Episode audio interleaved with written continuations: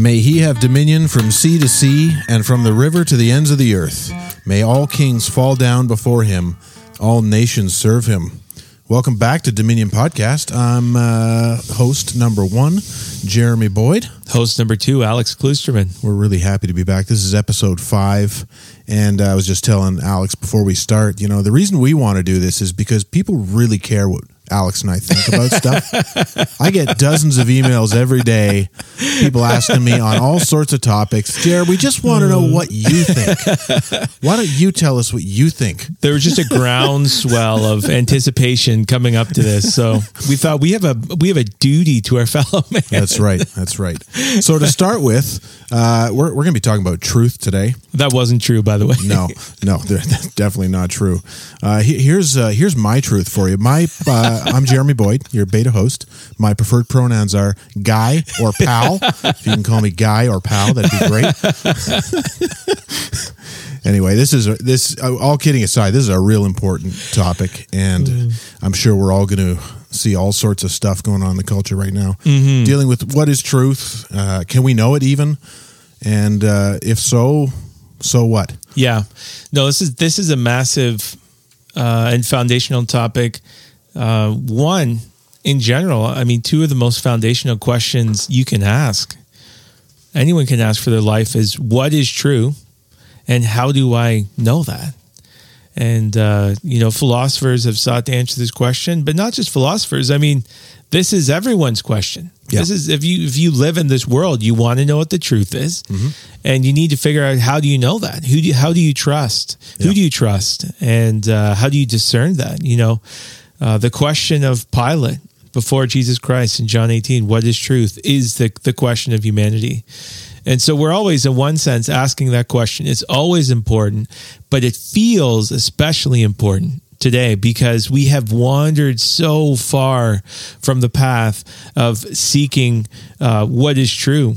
Um, we're living in, well, bizarre days. In 2016, yeah. the Oxford Dictionary uh, said that the the word of the year, kind of the word that is very influential. Um, they said the word of the year is actually two words put together is post truth. Mm-hmm. That's the Oxford Dictionary. And Abdu Murray writes in his book, Saving Truth, great book. He said, The Oxford Dictionary annually selects a word that captures the culture's current mood and preoccupations. Post truth does exactly that according to the Oxford Dictionary's post truth, means relating to or denoting circumstances in which objective facts are less influential in shaping public opinion than appeals to emotions and personal beliefs. Truth is no longer uh, discerned by you know what is objectively true but it's what I feel is true. It's my mm-hmm. own personal beliefs that are true. And therefore, the way we shape public policy is by appealing to that, which, I mean, this feels super important. Look at the whole COVID thing. What is the appeal to emotion in this situation? It's fear. Yeah. It's panic. And it's not about, you know, people just go along with things because they are afraid. And, uh, you know, when you abandon an objective standard of what is true, you just, you, you are enslaved, you know, to whatever you fear mm-hmm. or whatever you desire, right? So we live in a post truth world. We're seeing this go even further though, because the language that I'm hearing more and more you know, even in uh, television shows or, or movies or podcasts in in social media, pop culture is my truth. Yeah. And you know, this is it's not like this just came about, uh, but my truth is such a a bizarre phrase. Yeah. And it's a self contradicting phrase. You know, the highest virtue is to speak and live our truth. That is yeah. whatever's true for me. And the greatest vice is to have your truth silenced mm-hmm. or, or inhibited in any way. Is this really, this really isn't anything new though. No, it's not. I mean, you read the quote from Pilate earlier and that that was Pilate's get out of jail free card after yeah. Jesus confronted him on truth. Who could know? know? He said everybody that's on the side of truth is with me. Yeah. And Pilate, you know, wasn't on his side and Yeah. needed to excuse himself. So he came up with that lame excuse. Well, oh, it is truth. Yeah. And then he didn't bother to listen to the answer, right? Yeah, Um, it wasn't an honest attempt at discerning the truth. It No. was it was an appeal. It was getting around it by Yeah. saying we can't really know. I just I think with this uh, issue, I mean, for some of us, it's so blatantly obvious that you can't say truth doesn't exist. Yeah. because you just made it. You just A made a claim. statement, a truth claim. Like that's just a five year old could figure that out. But for some reason, that's not enough to dissuade people from this. And Yeah. I think it just takes time for some of these philosophies to really. Uh, to really crumble, like I think of empiricism back in the day. You know, Mm-hmm. well, we can only believe things that can be empirically proven. Mm-hmm. Okay, can that statement be empirically proven? Yeah, No, right. but it took a generation for those philosophers to kind of die out. Yeah, Right. yeah. And the reason why this really what we're talking about is relativism, right? What's true Yeah. for you is true. What's true for me is true. It's it's true for me is true. It's not objective, transcended outside of us. Um, but this is you know this is an old play. You mentioned Pilate, and it's not really an intellectual problem. No. our mind is is distorted, but it's really uh, like you said, a problem with authority. And it's a moral problem. It's I don't want to have to be responsible to and accountable to someone or something Sounds like Genesis three. Right. Which the truth the truth places a burden of responsibility on us. Yeah. But if there is no truth or if there is but there's no way to know it, we are not responsible. Yeah. And so relativism takes off not because all these undergraduates and pop stars are amazing philosophers or stupid philosophers, but because they're we're sinners. Yeah. And we just don't want to be under the authority and the accountability of the truth.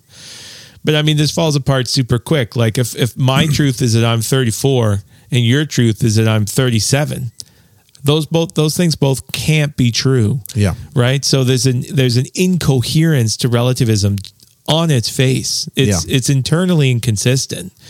And so we can rule it out right away. I mean, I, remember mean, my professor saying like, yeah, the way we deal with relativism is we burn students' papers. You know, it's like Yeah. well, what you can't really have a problem with that. Yeah. You know, because truth is relative. Yeah. So like you don't like that, fine, I do. You know, you think that's wrong, fine, I don't. Yeah. No, it's it's uh, you can't live like that, No, and no one does. and that's why we're seeing such chaos right now. Is because people are trying to live by a philosophy that makes zero sense. yeah. Right when you when the god of the culture is uh, schizophrenic, Yeah. Yeah. what do you get? Yeah. You know. Well, this is exactly, I have this quote from C.S. Lewis. He says, Whenever you find a man who says he does not believe in a real right and wrong, we could say truth, you will find the same man going back on this a moment later. He may break his promise to you, but if you try breaking your breaking one to him, he'll be complaining. It's not fair before you can say Jack Robinson. And and relativism just falls apart. Like you said, no one actually lives like their truth isn't true, No. right? No, Uh, but I think you made a good point that it's it's an easy uh, it's an easy way out, right? So Oh, 100%. if the culture's going this way, it's just easy to say, "Oh yeah, truth is relative," and then you're absolved from what- Responsibility. What, you know deep down inside. I know Yes. we're going to get to Romans one eventually, Yeah. here, but th- the point is, we all know what's true. Yeah, You know, there are no atheists, Yeah. according to the Bible. yeah, The there are people who claim to be atheists, Mm-hmm. but Scripture tells us that everybody knows that there is a God. Mm-hmm. Everybody knows that that is true. yeah. but we suppress that. you truth. suppress it in unrighteousness, Yeah. right? So you suppress it by doing unrighteous things. Yeah. And what is the result of that? It's a twisted morality. yeah, Um, you know, it's um, uh, you're given over to a strong delusion, right? yes, Uh, yeah. But it, we we do it in unrighteousness, which is Yeah. the point. It's we, we're not doing this because there's just intellectual confusion. there's intellectual confusion because of unrighteousness, Yeah. right? It's a And- moral problem, like yes, you said. it's a moral problem. So we all that to say, we live in strange times, and the you know humans' proclivity towards lies and our resistance to the truth has been a problem since Adam, and we are in a unique time in that we've we've systematized lies uh, as being virtuous in the form of post truth, in the form of my truth, and so Christians, I think, have a great opportunity to live by the truth fundamentally uh, Jesus Christ and His Word, which is truth. But even in light of the Word of God, to tell the truth about everything else Yeah. in this world. And uh, yeah. So maybe a definition for truth. Uh, the the one I like, a lot of philosophers use is that which corresponds to reality. So the, the question is, Right. what is truth in a general sense? Well, that which corresponds to reality. Right. And that's, I suppose that's deep enough for secular people. It's encompassing, Right. Right. It, it's it's broad enough. It's encompassing. But as Christians, we believe that all reality is contingent on God and on His Yes. character, right? Yeah. So we could push it further back, and I, I've got a, Yep. du- a dueling uh, definition here. Yeah. Uh, truth is that which is consistent with the mind, will, character, glory, and being of God. yeah. So we're pushing it back to the source. Yeah, the fundamental source of reality. Yeah. So the second question is um, so truth begins with God. Apart from an objective, transcendent source of truth, uh, there isn't truth and there's no way of knowing it. But because there is a God, there is truth and there is a way of, and that God, because that God has revealed himself and giving it, given us the faculties of understanding, uh, in creation, even fallen man is capable of comprehending true things about the world. Uh, Psalm 19 talks about you know all the heavens declaring the glory of God. Um, that even in Romans 1, we read that man is without excuse because the things that were created uh, bear witness to the reality of God. They're evident. Right. Yeah. Yeah. And so we have the faculties to comprehend truth, and the world reveals truth to us general revelation, natural revelation. We have the internal witness of our conscience. Uh, we have a faculty within us that says, you know, this is right and wrong, even though that is fallen and distorted through sin. Uh, it's there. Yeah. And then then what we need most is special revelation is god giving us his spirit and working through his word to reveal himself to us which we don't which we are blinded to and our hearts are darkened um, apart from Yeah. that special revelation And this is this is a really important step, right? That that we all know this truth to to one degree or another, right? You're talking about conscience. yeah Now, our consciences can be seared through Yeah. through sin yeah and unrighteousness, but there's still a knowledge of the truth, and there has to be, or else there's no basis that God could judge us. Yeah. right. Yeah. Uh, but he he judges everyone based on our knowledge of the truth and our rejection of it. our response to it yeah yeah exactly um yeah so what is truth that which corresponds to reality how can we know it well we've been given the faculties to see certain things about the world. And part of what jesus came to do is to testify to the truth. Jesus is himself the truth. He says i am the way the truth and the life. And um, when we look at the lord jesus christ we see the embodiment the manifestation uh, of the glory of God, of the truth. And we have to say that that knowledge of Him, of seeing Him, of comprehending Him, um, is possible by grace alone, through the gospel, and through the regenerating work of the Spirit. Part of what conversion is is is the creation of the capacity to see the truth.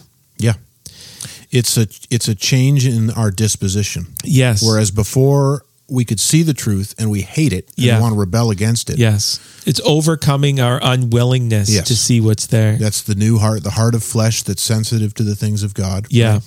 Um, so we think the greatest obstacle to the truth is ignorance, right? And and then you meet that through education. Right. Oh, educate yourself. Yeah. People say today, right?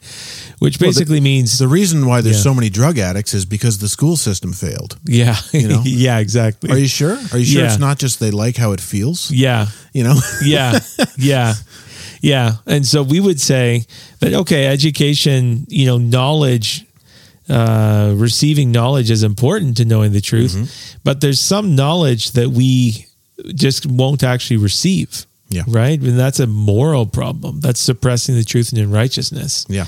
Um, the Romans 1 problem. Yeah. And so what Christ came to do is is not only die on the cross for our sins and rise from the dead, but to give his spirit and to grant us by virtue of the new covenant, the new birth. And the new birth is uh, the capacity to comprehend by the Spirit the things of God, Yeah. Paul says. And Yeah, apart from that, quick, Romans. Romans eight, uh, Yep. verse seven and eight. For the mind that is set on the flesh is hostile to God, for it does not submit to God's law. Indeed, it cannot. Yeah. Those who are in the flesh cannot please God. It doesn't say the mind that's in the flesh cannot perceive God or uh, see God. It's just saying we can't submit. Yes. Right. There's, of course, we know Romans one is before this, and he says we all have that knowledge. Yeah. Yes. Yeah. And I mean, apart from God, too, when you think about this, there actually can't be any certainty of what you know or what you think you know. Apart from revelation from an infallible, Yeah. omniscient God, there's no certainty of knowledge. There's what you think is true. Mm-hmm. There's what you even may have a high degree of probability is true, but there's not certainty. No, which is true could- because you don't know a thousand things that could change your perspective Right. on that observation. Right. And this is the this is the role of science. Mm-hmm. Science gives it through the scientific method. We have developed a certain method that gives us an opportunity to observe the way the world the way that it is. Yeah.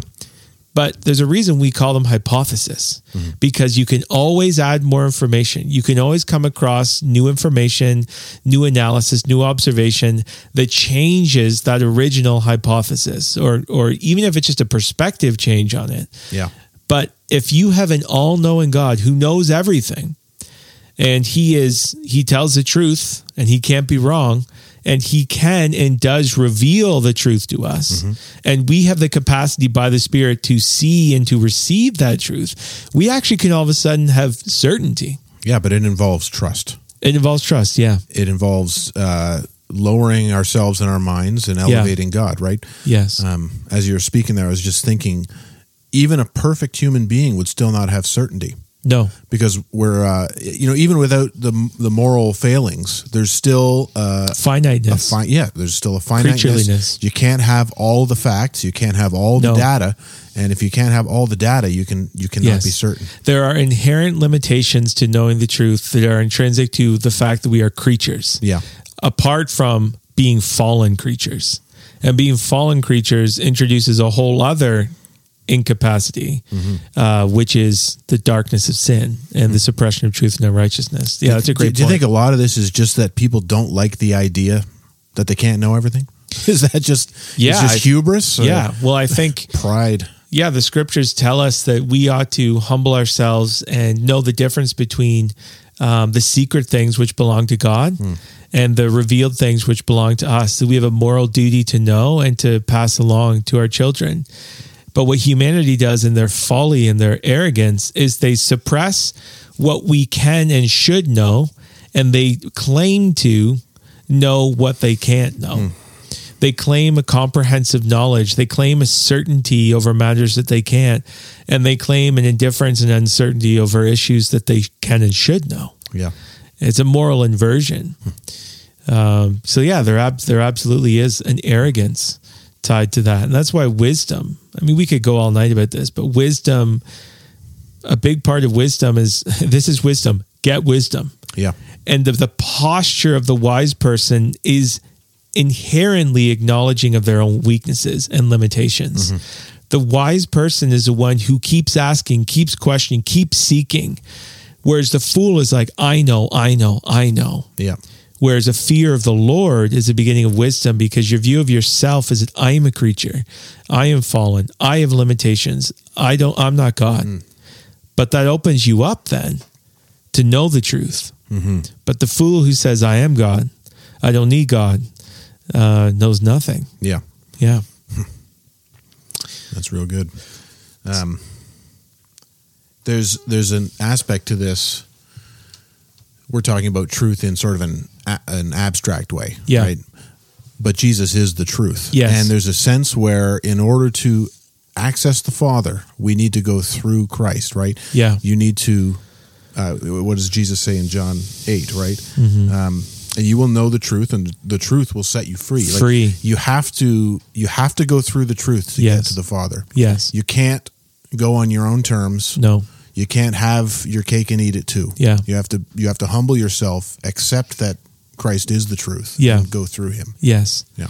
And and freedom is comprehensive. And so in one sense we are we're free from the bondage to sin. We're free from the penalty of sin, uh, from its power, from its penalty. Uh, and one day from its presence will be set free at the new at the new creation in its full dawning in the kingdom of God. But we're also free to know the truth Yeah, because when we come to Jesus Christ in humility, when we come to Jesus Christ in trust and in faith, and we receive him for who he says he is, not who we want him to be, not according to my truth about Jesus, but according to what he has said about himself in his word, when we do that and the Spirit converts us and regenerates us, well, the Spirit has already revealed that to us. You know, th- mm-hmm. this has been revealed by my Father in heaven, right? Yeah. When you know Jesus and you see him for who he is, that's God who's done that. When that happens, you are actually free to know and pursue truth everywhere. And before that point, you are totally enslaved mm-hmm. because there are things that you cannot, because you will not receive, and you cannot, and you will not know. And people think of Christians as narrow minded, closed to the truth. And we want to say, no, no, conversion is freedom from lies, freedom from bias, freedom from the, the blinders. And it is a freedom uh, to know and seek and pursue the truth in every sphere of existence. And that's why Christians have led the way, you know, uh, throughout history in in in the development of technology and medicine, and hospitals and education and Government. um, and science, government, all Yeah. of these things, uh, because there's not one square inch, as Kuyper says, right? that's right. So why don't we we can kind of break this down? Um, what are the effects of abandoning the truth? You know, to take take this post truth culture where it's not about what it's, what's objectively true; it's about what I feel is true, or or truth is totally relative my truth. Right. So, well, let's let's look at it from a Christian perspective first, and then Yeah. back out to the the secular. Yep. So, as followers of Christ, we live under His lordship. Yeah. and we do what He commands. That's the ideal, right? Yeah. We don't always do it. We don't do it perfectly, but that's what we do. Our motivation is to serve Him. If you don't have that, what's your motivation? If there's no if there's no serving Christ, Yeah. if there's no truth, what are the only possible things that can motivate people? Yeah. I think it's the pursuit of pleasure and the pursuit of power. Yeah. I think those are they're really the only motivating factors. Yeah, and we just see that we just see that playing out. Yeah. You know, what what I said is and relates to this is that apart from objective knowable truth, it's just pessimism and and uh and nihilism. There's no meaning. And what you resort to when there's no meaning, if there's no bigger story that we can know and understand and make sense of things, uh, then we pursue the path of the most power Yeah. or pleasure and or both or just nihilism, you know, like Sartre and those other guys. I don't- Yeah. I, I took French immersion growing up, so I had to read a lot of existential Right. uh, fiction, Yeah. which is really depressing, like Camus and stuff like that. Right, right. You know, I didn't even realize how bad it was at the time, but looking back, it's like, oh man, we read a lot of that dark, just hopeless stuff. Yeah. And uh, yeah, the other worldview is unlivable, and that's why those guys went crazy. yeah Right? They had nothing to live for because they Yeah. were being consistent with their worldview yeah right now we're living in a culture that says there's no meaning Yeah. everything's an accident yeah but let's have fun yeah well why yeah and and that also that just runs its course real Yeah. quickly right? It's like it's not like this is going well for us you know? It's not like this is it's not as though we've ascended to some utopian vision you know? It's it's we're we're we're letting things go. And so i think this is why someone like jordan peterson comes along and so many people especially young men flock to him. It's not just the particulars of what he's saying as helpful as they are it's the fact that he thinks there is truth Yeah. he thinks there is meaning, objective truth, objective meaning. And this is when you listen to him, you're hearing the particulars, but you're also like, I've never, no one talks like this anymore. Like, who's the guy who stands up and just says, This is the meaning of life? Um, and the thing is, Christians, we, we need to speak the truth because you know, Lord bless him, and, and we pray for him, love him. But why are pastors not the ones declaring the truth over every sphere of life? Yeah. not speaking the truth. And uh, why, you know, the other thing is, as you mentioned, without objective truth, you don't appeal to principles, right? If Yeah. there's an objective truth, then you appeal to principles. You form argumentation. You are subject to the laws of reason and Right. logic. Uh, there is there are boundaries and limits, etc. But if there's no objective truth, there's no such thing really as principles, and then it's just the appeal to power. Yeah. So when we even now, when you get in arguments, it's not actually about being right, it's winning. And I would say even more dangerously, winning is right. Right? So it's Yeah. like I'm not I'm not winning the argument based on the fact that I am being logically consistent, rationally coherent, um, and pointing at your inconsistencies. Because that all that all assumes this objective truth outside of us that we are under and accountable to. And now it's like I can employ other methods of argumentation. I can shame you. I can discredit you. I can caricature you. I can um, catch you. I can do all of these things to win. Yeah. And winning is right. Yeah. So it's no longer the appeal to principle; it's the appeal to power. And this is this is like a dangerous place. That's a dangerous. It's place really to live. it's really hard for us to comprehend that that this is how the world thinks. Yeah. But it's true. 100%. Um, I'm and I'm sick and tired of seeing uh, you know, primarily conservatives and Christians on Twitter and on the internet bemoaning the fact that the news media and the big tech companies are hypocrites. yeah, It's like they don't they don't even try and hide it. yeah, It's part of their method. Yeah. And they're not ashamed of it. Yeah. And they're not ashamed of it because their worldview says do whatever you have to do to get the power. yeah, and So- that is right. So it's a it's, it's a strategic thing, right? Yeah, It's like we're we're five chess moves behind if Yeah. we're sitting here, you know, complaining about the hypocrisy of the world. It's like, Yeah. of course, of course, Yes. they're hip- hypocritical. We need to get past it, Yeah. and uh, and just get back to, you know, Well, and and we need to not play that game because Right. this is a more discouraging thing: is that people try to win at that game, and you're not going to beat people who are good at that game. And what you need to do is just tell the truth. Again, back to Jordan Peterson. This is where he's such a great example. He, one night he's just like, "No, this bill is totally corrupt, and I'm not going to lie to people about things." And he blows up. Um, when we give into the idea that it's about power and not principle, we're like, if, if I tell the truth, I'm going to get in trouble. If I tell the truth, I'll be outed. If I tell the truth, it won't work. You are beginning down, you are going down the slippery path to lies Yeah. because you have stopped thinking principally and you started thinking pragmatically. And what you need to, we need a thousand men and women who, millions, all of us, every Christian should be the kind of person every single day, like their Lord and Savior Jesus Christ, who resolve to tell the truth, come what may. Mm-hmm. And part of what a recovery of truth does is we're okay with losing. Losing can be winning, right? Jesus Christ opened his mouth. He lasted three years. He never sinned. He never did anything wrong. He was falsely condemned. It was a travesty of justice. Um, but that was the pathway to the crown. And Yeah. we need to realize, like, look, yeah, if we tell the truth in any given situation, we may be ridiculed and shamed. We may lose our jobs. We may, need, but we have our integrity. Yeah. It took And you centuries, don't but lose. it took centuries. But where's the Roman Empire? Yeah, You know, yeah, so you got to take the long view on this, right? yeah, maybe uh, maybe we're just going to be telling the truth and getting our heads whacked down like whack-a-mole for the next generation or two but that's the way it's got to be yeah. Yeah. And telling the truth is its own reward. Like, it, yeah, yeah. So we need to be people who Yeah. tell the truth and and don't think about the consequences of that. And that is that is that will have an enormous impact on the world. Beck and I've been talking about this how part of the lie of this way of thinking that rejects the truth is that there's only power and power is the only way to win. And the individual because they're powerless is uh, there's no way they can win. Right.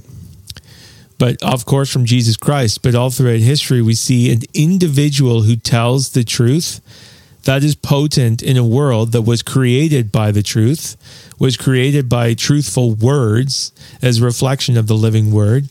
Uh, the truth has power.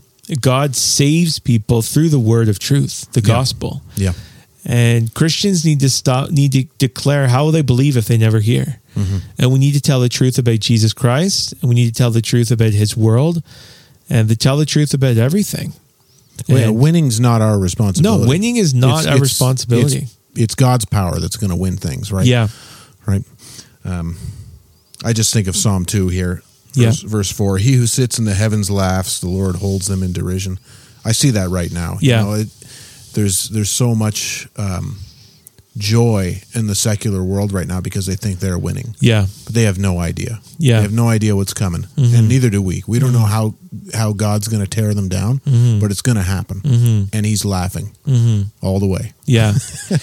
and and we need to, in the meantime, I mean, this is to to really land this before we transition to the good section. Is this is why I don't wear masks in most situations. Now, there's times when I will, and I do, and I have no problem with that. Um, but the most fundamental reason isn't because it's uncomfortable, isn't because uh, how dare you tell me what to do.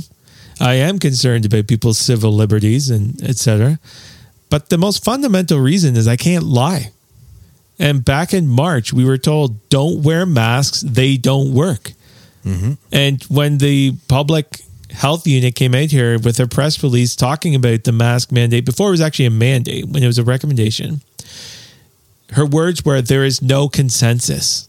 Her There's- words There still isn't. and I read through all five studies, and we are living in a time where we are being given true information, things that are technically true and profoundly misleading, which is a lie. So, like you know, in the in the riots in the states, there was a, supposedly a study done. I think Michelle Obama referenced it, where ninety seven percent of the protests were peaceful. Technically true, but it's a lie and what it's misleading you to believe. So if you have a house, uh, if you have a, a street with 100 houses on it and an angry band of Ku Klux members goes and, and drags out only three of the 100 families to the streets and, you know, lights them up and burns their houses kind of thing, would you report that news story as it was a 90%, 97% peaceful night in, uh, in Georgia? Yeah. And if you did that, you would be a liar. Do you know what I mean? Yeah. And so it's the same things with the masks. It's like these things are not effective at stopping this. And when you use clouded language to communicate to people without technically saying that, that they are highly effective, when you lead them to believe something that is not true, that is a lie. And I just, there is, this is one thing where I'm like, no, I'm not going to. And there's so many people I know who they're like, you know what, just shut up and wear it. And I'm like, but if you know that this isn't effective, and you're actually, if someone else thinks it is and would otherwise stay away if they didn't know that, then you're lying to them and you're, you actually are putting them at risk. Um, but you should not get comfortable with lying. If they wanted to come out and say, look, guys, masks have about a 0.001% chance. It's like covering your arm when you sneeze. We're asking people if they would be willing to do that in certain certain situations, whatever, um, acknowledging its very limited effectiveness. Yeah. I would be way more inclined to do it. Yep. Um, no, it's like, well, if it doesn't work, why would I do it? But I would have a different problem with it. Yeah. You know what I mean? And I feel like this last year, people are conditioning, we are being conditioned to live by lies. And that's just not a good thing. Yeah.